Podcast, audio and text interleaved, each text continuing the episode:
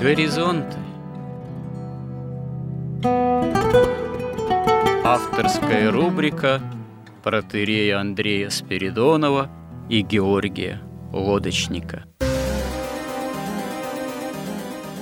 Люди, явления, события –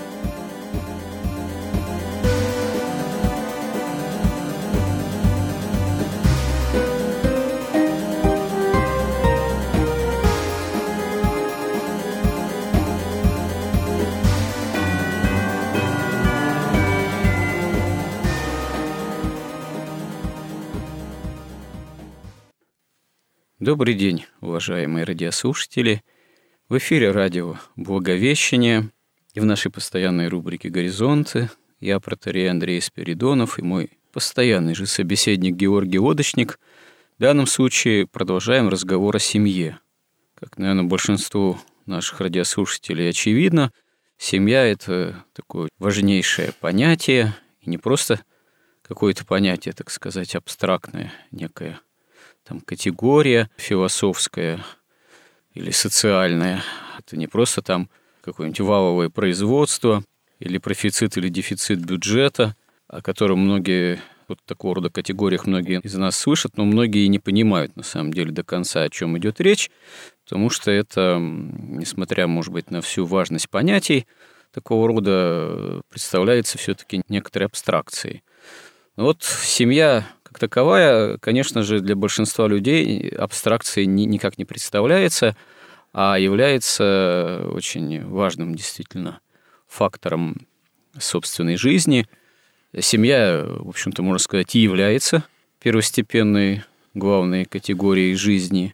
Она сама является жизнью. И вот э, мы уже в прошлом сюжете говорили о том, насколько действительно большое значение имеет, в общем-то, отношение человека современного к такой важнейшей основной форме жизни, как семья, и говорили уже о том, что это самая главная и важнейшая основная форма жизни уже достаточно давно подвергается такой атаке, подвергается попытке вообще уничтожения. Вот это, можно сказать, происходило, происходит порой во время каких-то социальных потрясений. И в нашей истории были революционные попытки вообще чуть ли не отказа от семьи. Но поскольку такие вот, что называется, лобовые прямые попытки, они все-таки до сей поры пока не увенчались быстрым успехом, то против семьи ведется война, тайная или явная, информационная. Ведутся такие поведенческие, безусловно, войны, что называется. И семью уже достаточно давно пытаются разложить. Ну, а мы об этом уже начали говорить, продолжим. Итак, в данном случае, Георгий, вновь вам здесь слово. Кто же и зачем, с какой целью пытается вообще вот вести войну с семьей, ведет такую вот линию на уничтожение. Ну, мы говорили, да, что история человеческая началась вот после грехопадения вот здесь, уже на земле, а не в раю. И еще в раю, ну, когда уже Бог вынес свой приговор Адаму, он тогда назвал свою жену Евой. То есть он дал ей имя «Жизнь», понимая, что сейчас жизнь, ну, поскольку они нарушили заповедь и должны смертью умереть, то жизнь, возможно, стала продолжать только через Еву, через свою жену. Он дал им это имя. И, как говорит, например, тот же Авдеенко, что вот власти называть, а это означает и власть, то, что подчинено человеку. Ну, кстати говоря, заповедь «Ведь плодитесь и размножайтесь» э, дана еще была до грехопадения – дана была до То есть продолжение жизни, жизнедеятельности, такая э, родовая деятельность, она была еще до грехопадения заповедана? Заповедана была, но...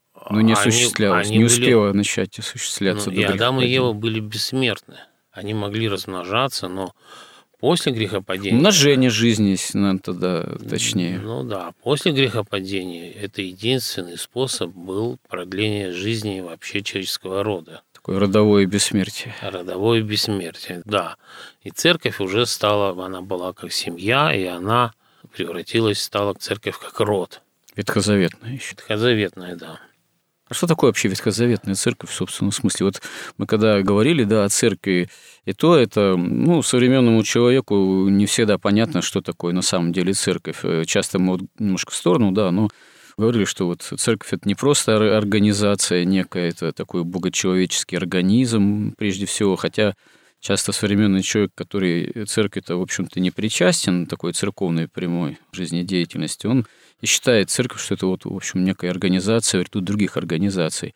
А ветхозаветная церковь, а потом даже вот еще не только просто ветхозаветная церковь, а вот первые люди на земле. А где здесь ветхозаветное устроение церкви? Собственно, вот устроение семьи первой. Ну да, ну первая церковь или Она была семей. создана еще в раю и оказалась на земле. И мало того, ну тогда, после грехопадения, первую жертва была принесена еще в раю, как говорят святые отцы. И в результате вот этой жертвы Бог дал людям кожаные ризы. И с тех пор было также заповедано, когда священники, уже израильские, когда от жертвенных животных кожа доставалась священникам. Ну да, в раю, но уже после грехопадения. После грехопадения. То есть потом религиозная жизнь, она началась Адам и Ева и дети их начали вести уже через вот эту вот как бы череду жертвоприношений. Да, кстати, история-то убийства Авеля Каином, она тоже связана она, вот с практикой. Да, это такое религиозное. Жертвоприношений, да. Это религиозное убийство, да, такое. То есть Каин обиделся на Бога, по сути дела. Он возложил на него вину, ну, во-первых, из-за свое вот это положение уже в падшем виде он родился, да, он тоже не родился в раю. Из-за того, что при этом Бог еще не принял его жертву, хотя Бог ему объяснял, что ты жертву вовремя принес, но ты ее неправильно разделил. То есть ты не всю жертву принес или как ты там неправильно разделил, часть какую-то оставил себе. То есть как бы в символическом смысле, что он хотел ну, жить на таких договорных отношениях с Богом. Не все Богу, не всю душу, там, не все свое существо, чтобы обратилось к Богу и жило Богом, и служило Богу, и в покаянии восстало.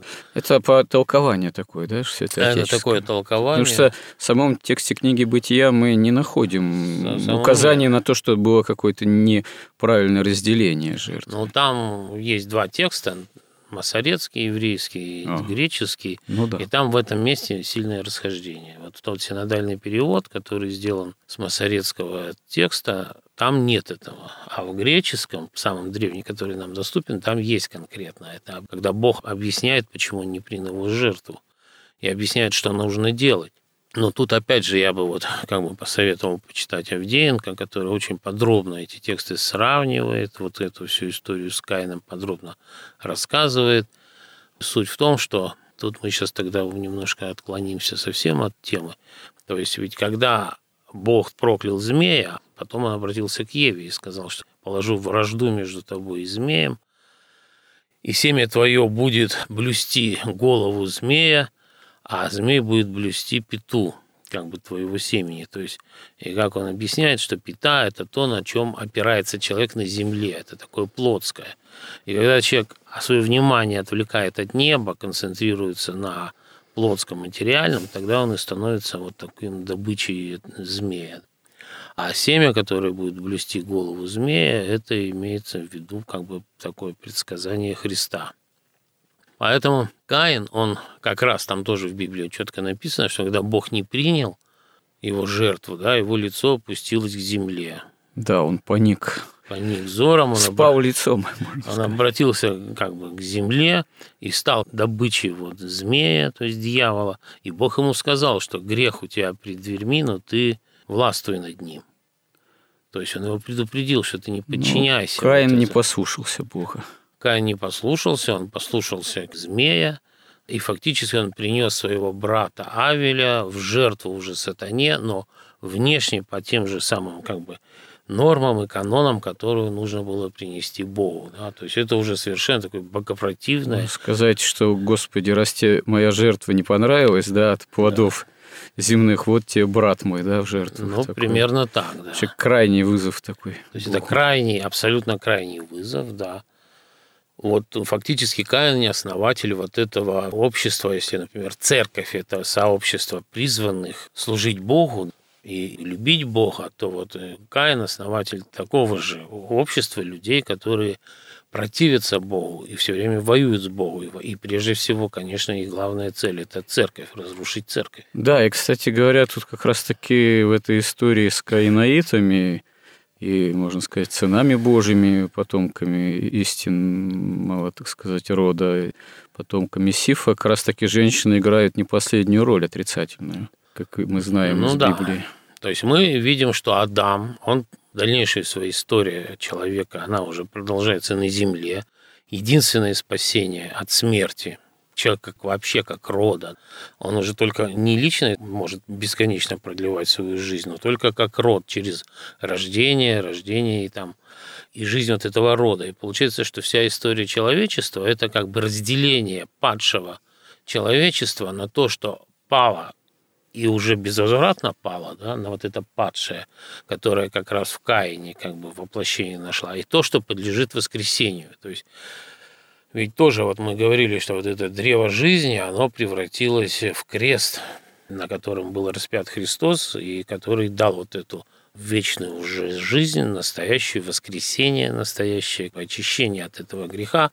И как Христос говорил, не, не мир принес я, а меч, имея в виду, что вот он будет полное разделение, по сути дела, можно сказать, на каинитов и на христиан.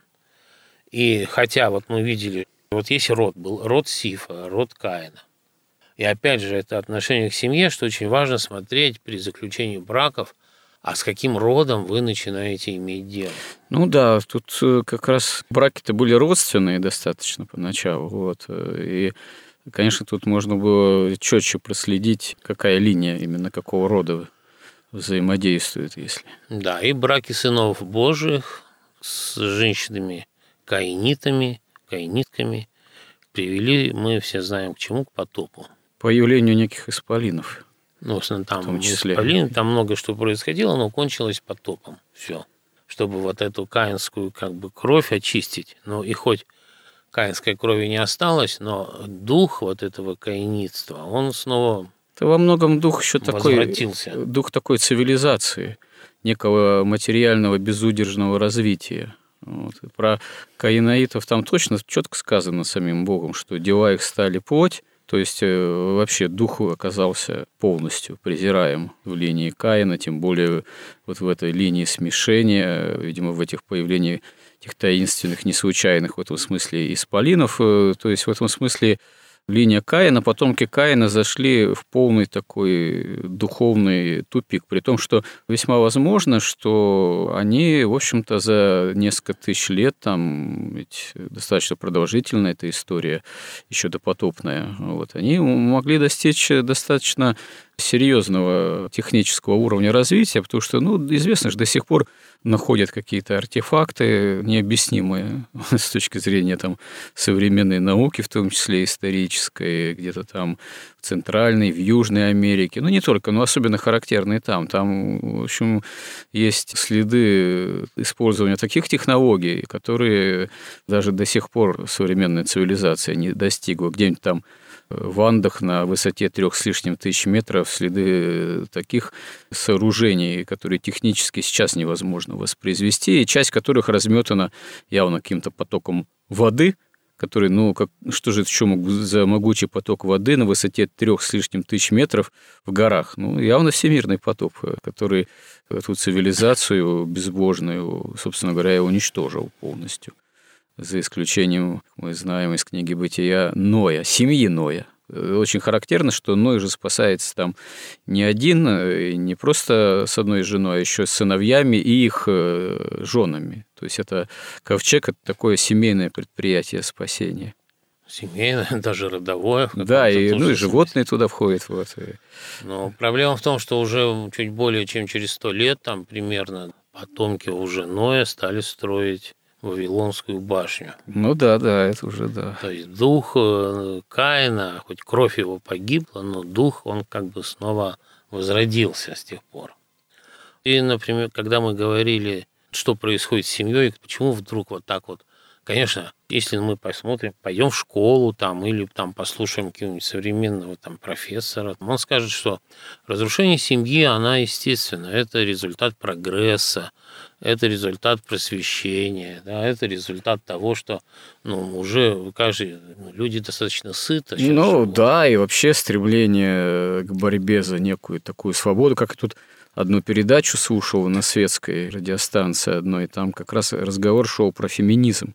И вот там один специалист, философ, историк объяснил, что на самом деле изначально феминизм возник не более чем борьба за избирательные права женщины в Соединенных Штатах Америки. Вот можно сказать, вполне оправданная, закономерная борьба да, за да. избирательные права. Что там. Хотя, конечно, если эту тему углубляться, ну что такое избирательные права, по большому счету. Это еще большой вопрос. А, ну да, для демократии это не вопрос. А в понятии демократии, опять же, это обязательно должно присутствовать всеобщее там избирательное право.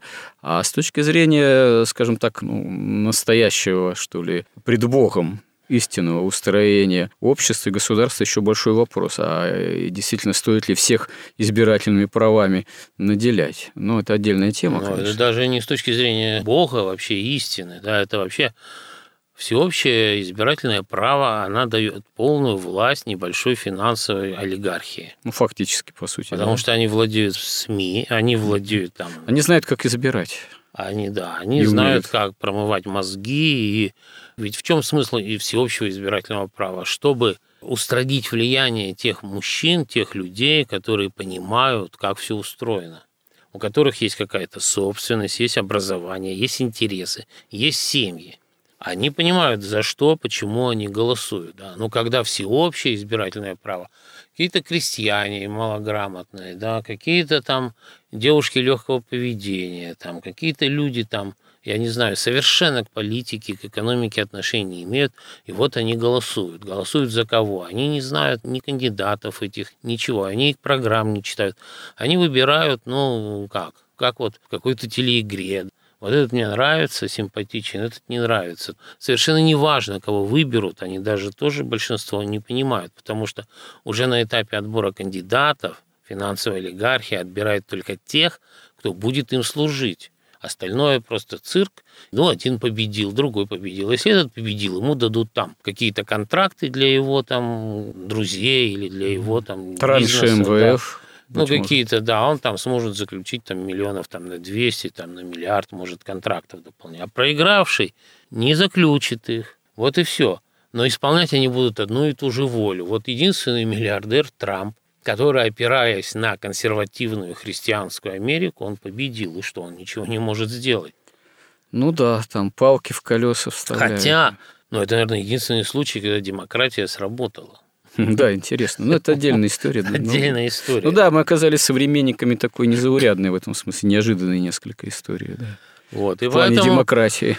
Весь этот феминизм и все вот это, это все элементы культурной революции. А культурная революция – это элементы как бы всеобщей революции каинитов против христианства.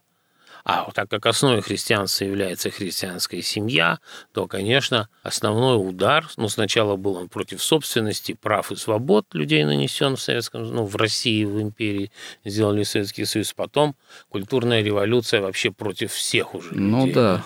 Кстати, такой тоже вопрос, такая тема возникает. Вот мы уже сказали, что ветхозаветная такая ранняя патриархальная жизнь, она, в общем, очень было сильно связано с понятием рода. И, собственно говоря, семья тоже была связана с понятием рода. Не случайно даже Евангелие от Матфея, она начинается фактически с генеалогии. И называние имен представителей рода как такового. И тогда, собственно говоря, каждый глава семейства, каждая семья, она, в общем-то, имела ясное представление о том, каков ее род, каковы ее предки, там достаточно далеко углубляясь, до патриархов, чуть ли не до Адама. Вот.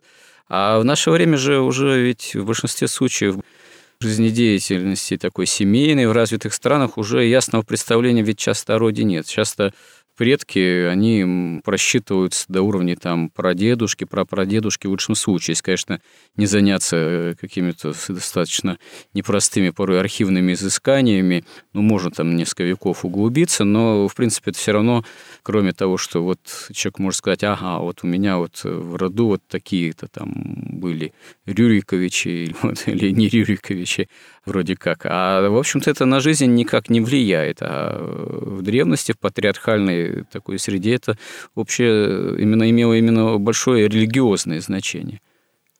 Ну, конечно, ну, особенно у нас сейчас, после ста лет этого коммунизма, когда много архивов... настоящие русские роды, да. они были вообще или уничтожены. Да, и много архивов сгорело, кстати говоря. Высланы из страны, и сейчас тут вообще, конечно, ситуация печальная. Но вот тоже вот пример. Вот Илья Ульянов женился на Марии Бланк. Эта Мария Бланк учила своих детей все время презирать все русское, преклоняться перед всем европейским, и особенно немецким. И чем кончилось это все? Вот такая как ну, бы цена. Пломбированным вагоном, как многие считают. Так, ладно, пломбированным вагоном. Это потом сто лет коммунизма у нас. Это... Ну, строго говоря, конечно, революцию ты не один Ленин делал. Если почитать его биографию, он вообще к моменту революционных событий сидел себе там в Швейцарии, вот, гулял по горам, пил пиво, изучал Гегеля библиотеках и вообще опасался, что он так может там и состариться, да, это, что революция может и не произойти. А тут вдруг революция происходит, тогда он и возвращается своими там апрельскими тезисами и так далее. Хотя, конечно, партийный костяк, партия, которая была создана еще раньше, там в начале века, она уже была в России, его встречала, и не только она. Ну, мы можем вот про нашу революцию цветную, первую, красную, поговорить отдельно, вообще отдельную тему. Да-да-да, это обширная тоже, может, вот. тема, это интересно, да. А вообще мы сейчас вернемся к культурной революции. Хорошо. Потому что когда говорят, что вот феминистки, они стали там бороться за такие права, вот за такие права, как будто это все само собой случилось. На самом деле, вот достаточно все известно, как все происходило. В 23 году марксист Георг Лукач, сын венгерского еврейского банкира, марксист, основал во Франкфурте на Майне с другими марксистами институт наподобие института Маркса Энгельса в Москве. Они его назвали там, по-моему, Институт социальных исследований. Что они там исследовали? Вот когда в 19 году возник большевистский режим ненадолго да, в Венгрии под управлением Белла Куна – Лукач занимался там уже, притворял вот свои идеи, которые он потом в этом институте развивал, культурным терроризмом, как он сам называл это. Он ввел радикальные программы полового воспитания в венгерских школах, где прямо учили, обучали свободной любви, половому акту, внушались идеи об архаичности семейного уклада, о ненужности христианства, потому что все это как бы обкрадывает человеческую жизнь и дает ему наслаждаться. Все в начале 20-х годов. В 19-м еще году. Ну да, да. Кажется, что ну как так, какое отношение это имеет к марксизму? Ну, а что творилось в это время в Советской России? Одни из первых указов Ленина, они были там о чем? Это легализация гомосексуализма и абортов. Первое в мире государство легализовало эти вещи. И получается, что если вот, например, одни из первых указов победивших протестантов – это легализация частного судного процента ростовщичества, и я вот считаю, что это была и главная цель всего вообще, всей реформации, mm-hmm. то здесь создается впечатление, что вот уничтожение семьи была одна из главных целей большевистской революции. Там создались общества, далось стыд. Калантай, ну, у нас знакомый такой замечательный дипломат. Вот пример женского, так сказать, философствования. Она создала теорию о стакане воды, суть которой в том, что, ну, поскольку сейчас женщина наконец освободилась от вот этого вот гнета мужского, она теперь что должна, освободившись? От, от гнета традиционных ценностей. Да, она теперь должна пойти на фабрику и трудиться, трудиться, трудиться. А поскольку все равны вообще, а чтобы не отвлекаться от этого труда, она, ну, если у нее там возникло желание какое-то сексуальное, то она должна его тут же удовлетворить так же легко, как выпить стакан воды с ближайшим мужчиной. А какая разница? Все мужчины равны и одинаковые, и женщины равны, и дети она рожает уже не для мужа, не для Бога, не для церкви, а для партии и государства. Ну, такая попытка сексуальной революции, которая потом на Западе немного позже начинает происходить. Ну да, потому что на самом деле и культурная революция, и большевистская революция, и все эти буржуазные революции, везде у них одно и то же зерно и основание. Это вот этот каинистский дух. Это борьба с христианством, борьба с Богом, борьба с традиционными ценностями, с семьей, прежде всего. Ну, кстати говоря, вот этот ранний такой комсомольский задор, что называется, в борьбе с семьей, он все-таки тогда-то в 20-е годы долго не продержался. Потом все-таки при Сталине уже начинает происходить э, некая, ну, видимая, декларируемая, но возврат к таким семейным ценностям. Ну, даже и потом, мы знаем, и аборты были запрещены при Сталине. Были запрещены, да, но... А почему так вот? Почему не удержалось? Очевидно, казалось, что это вообще не плодотворно и саморазрушительно для государства, а Сталину пришлось все-таки строить государство. Ну, на самом деле, вот эту теорию вот этой вот Каланта ее даже не приняли даже Ленин. Угу. Даже Ленин, легализовавший гомосексуализм и аборт, он сказал, ну это чересчур уже. Угу. Там Луначарский сказал, что ну это тоже. Ну, значит, Луначарский, он вообще такой был культурный, как бы, так ну сказать, да, деятель. Они стали строить кодекс строителя коммунизма, и туда вот этот вот разврат уже ну, не, втиснули, не, не, не вошел. Да. Рамки и, оказались узковаты все-таки. Вот, и потом на эти призывы же отвлекались, ну, совсем небольшое количество людей, большинство там масса была все-таки ну, нормальная, да, христианская. Христиан, да, православных. Вот, поэтому вот это вот, так сказать, легализация политизация всего, она просто была еще одним штрихом к сути да. большевизма. Узок круг тех революционеров. Да, поэтому они начали как-то это все там маскировать. Но потом Сталину нужны были люди для войны, для работы. Ну да. Поэтому Хоть он мама... их и не жалел, но все равно нужны. Ну, чтобы не жалеть, они должны быть. Да, чтобы, чтобы было кого не жалеть, надо, чтобы кто-то был. Поэтому запретил аборты. Но когда в 1955 году государство легализовало аборты, и до 2015 года, за 60 лет, в России было сделано 200 миллионов абортов только официально. Да, 200. это ужасно все. При том, что численность сегодня нас 140, там, 8 ну, что да. ли, миллионов. Вот. Это все одно. И вот они создали эту школу, этот институт во Франкфурте. В 30, правда, третьем году им пришлось уехать в Америку. Там все эти деятели основные, там, они написали все свои книги, они там все достаточно известны, там такие классики Теодора Дарно, там, Вильгельм Райх, там, Антонио Грамши, Герберт Меркузе.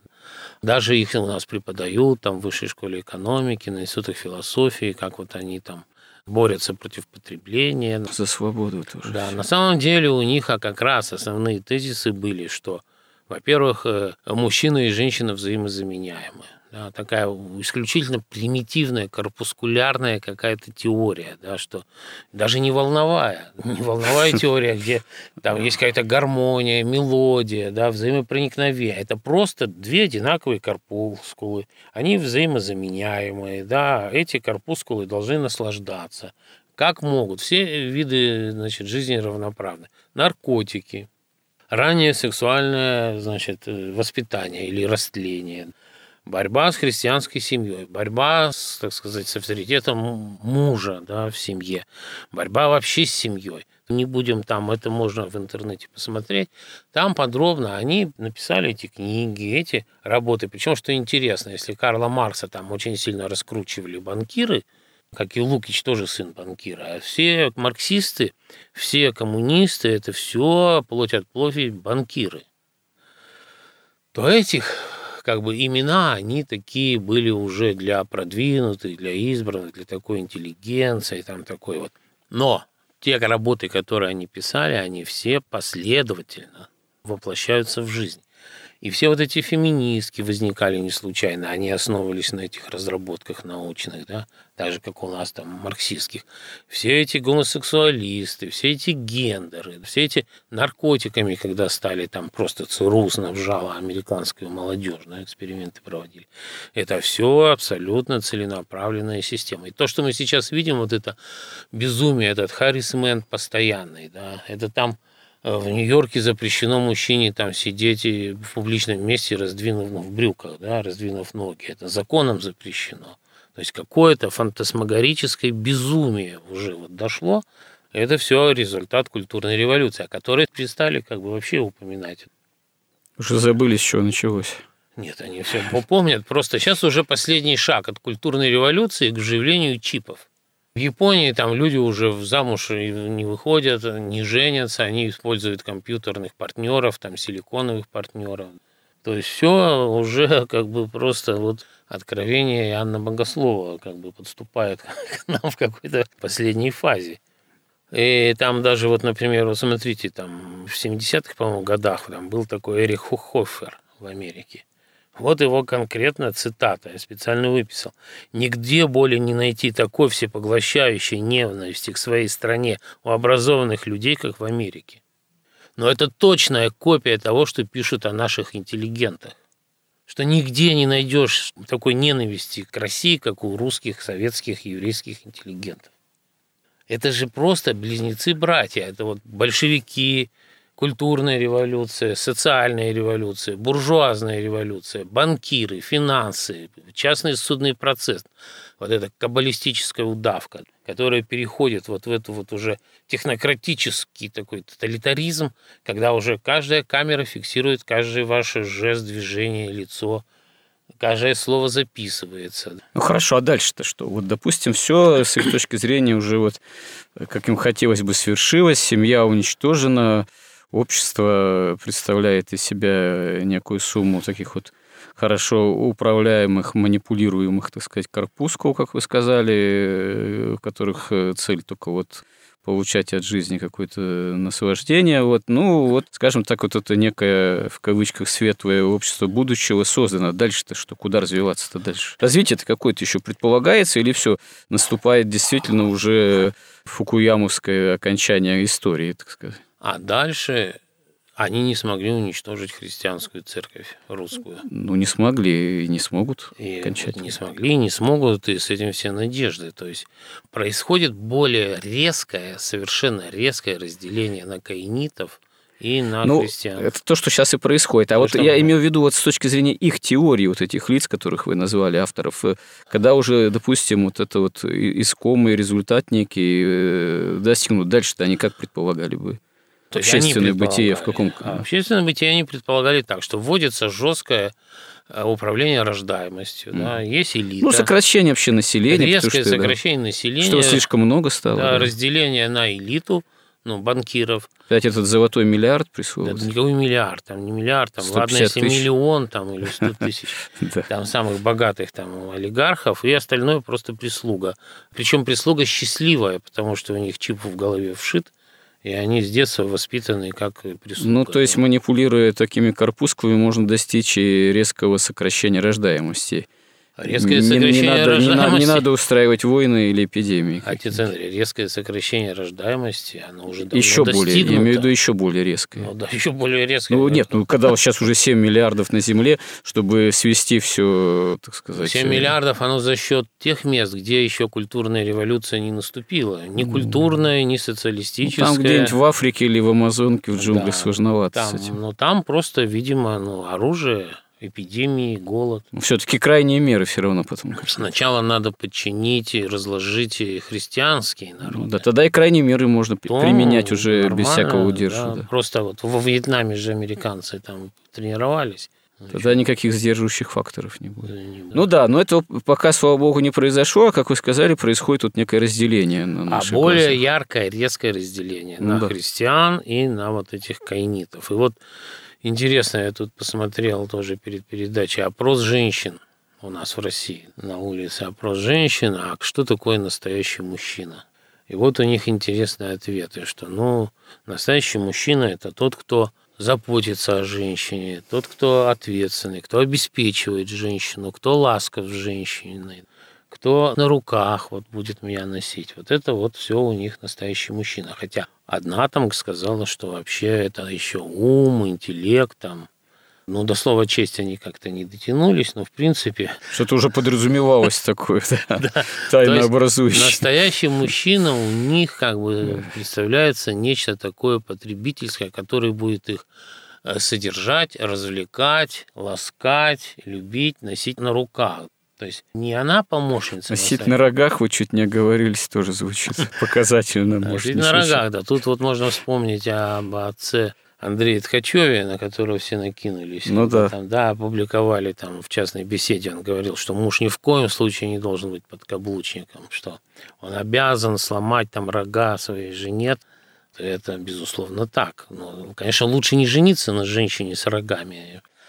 И тут тоже очень просто. Лучше, если вы человек христианин, то лучше никак не связываться с вот этими вот с нехристианскими женщинами. Да, мы говорили в прошлый раз, да, на да. теме об некой идеальной семье, да, что если мужчина женится на блуднице, то это, конечно, разрушительный процесс. Вот, и никто из них не сказал, что настоящий мужчина – это там воин, это какой-нибудь там ученый, что это рыцарь. Такого нет что это человек, которому я буду там, помогать и рожать детей. Да даже в мыслях нет такого.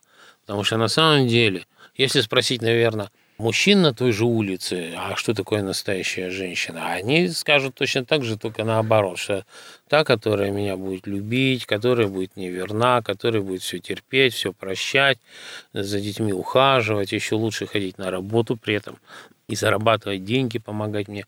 Ну, примерно так это все-таки результат действия вот этой вот и советской власти, и культурной революции, и вот этой всей бесконечной пропаганды вот этой вот, он все-таки уже проникает как бы в плоть и кровь. На самом деле настоящий мужчина – это тот, кто исполняет волю Бога. Вот это настоящий мужчина. Это не важно, он там президент, царь, крестьянин. Это другая иерархия, это иерархия материальная, а в духовной иерархии он самое главное, он должен быть вот тем священником вот этой Должен быть церкви. в таком случае прежде всего верующим. Потому что э, исполнять волю Бога, если ты веры не имеешь, это вообще невозможно. Такая ну, задача, такую задачу для себя не сформулируешь просто-напросто. Ну, потому что для нас христианская семья – это церковь. А церковь – это избранные, призванные к спасению, призванные к вере, да, к вот этому служению Бога жертве вот этой уже не кровавой, а вот в этой литургии, да, когда мы вкушаем вот эти же плоды фактически древа жизни из рая да, на литургии. Вот что такое семья. Потому что но начинается все с влюбленности. Мы говорили, что после грехопадения вот эта вот духовная любовь, она опустилась в том числе на физиологический уровень. Так, вы сейчас хотите э, вот дать развернутую картину, как, э, с чего начинается семья и как она должна строиться? Ну да. Я да. думаю, это уже тема для отдельного сюжета, потому что мы достаточно много уже сказали, вот, а здесь э, тоже понадобится достаточно много чего сказать, чтобы вот эту развернутую картину дать. Действительно, давайте тогда вынесем эту тему, ну вот как именно должна созидаться семья, какие в этом имеют место быть этапы, ну, собственно говоря, на время следующей передачи. Храни Господь. Горизонт на радио Благовещение.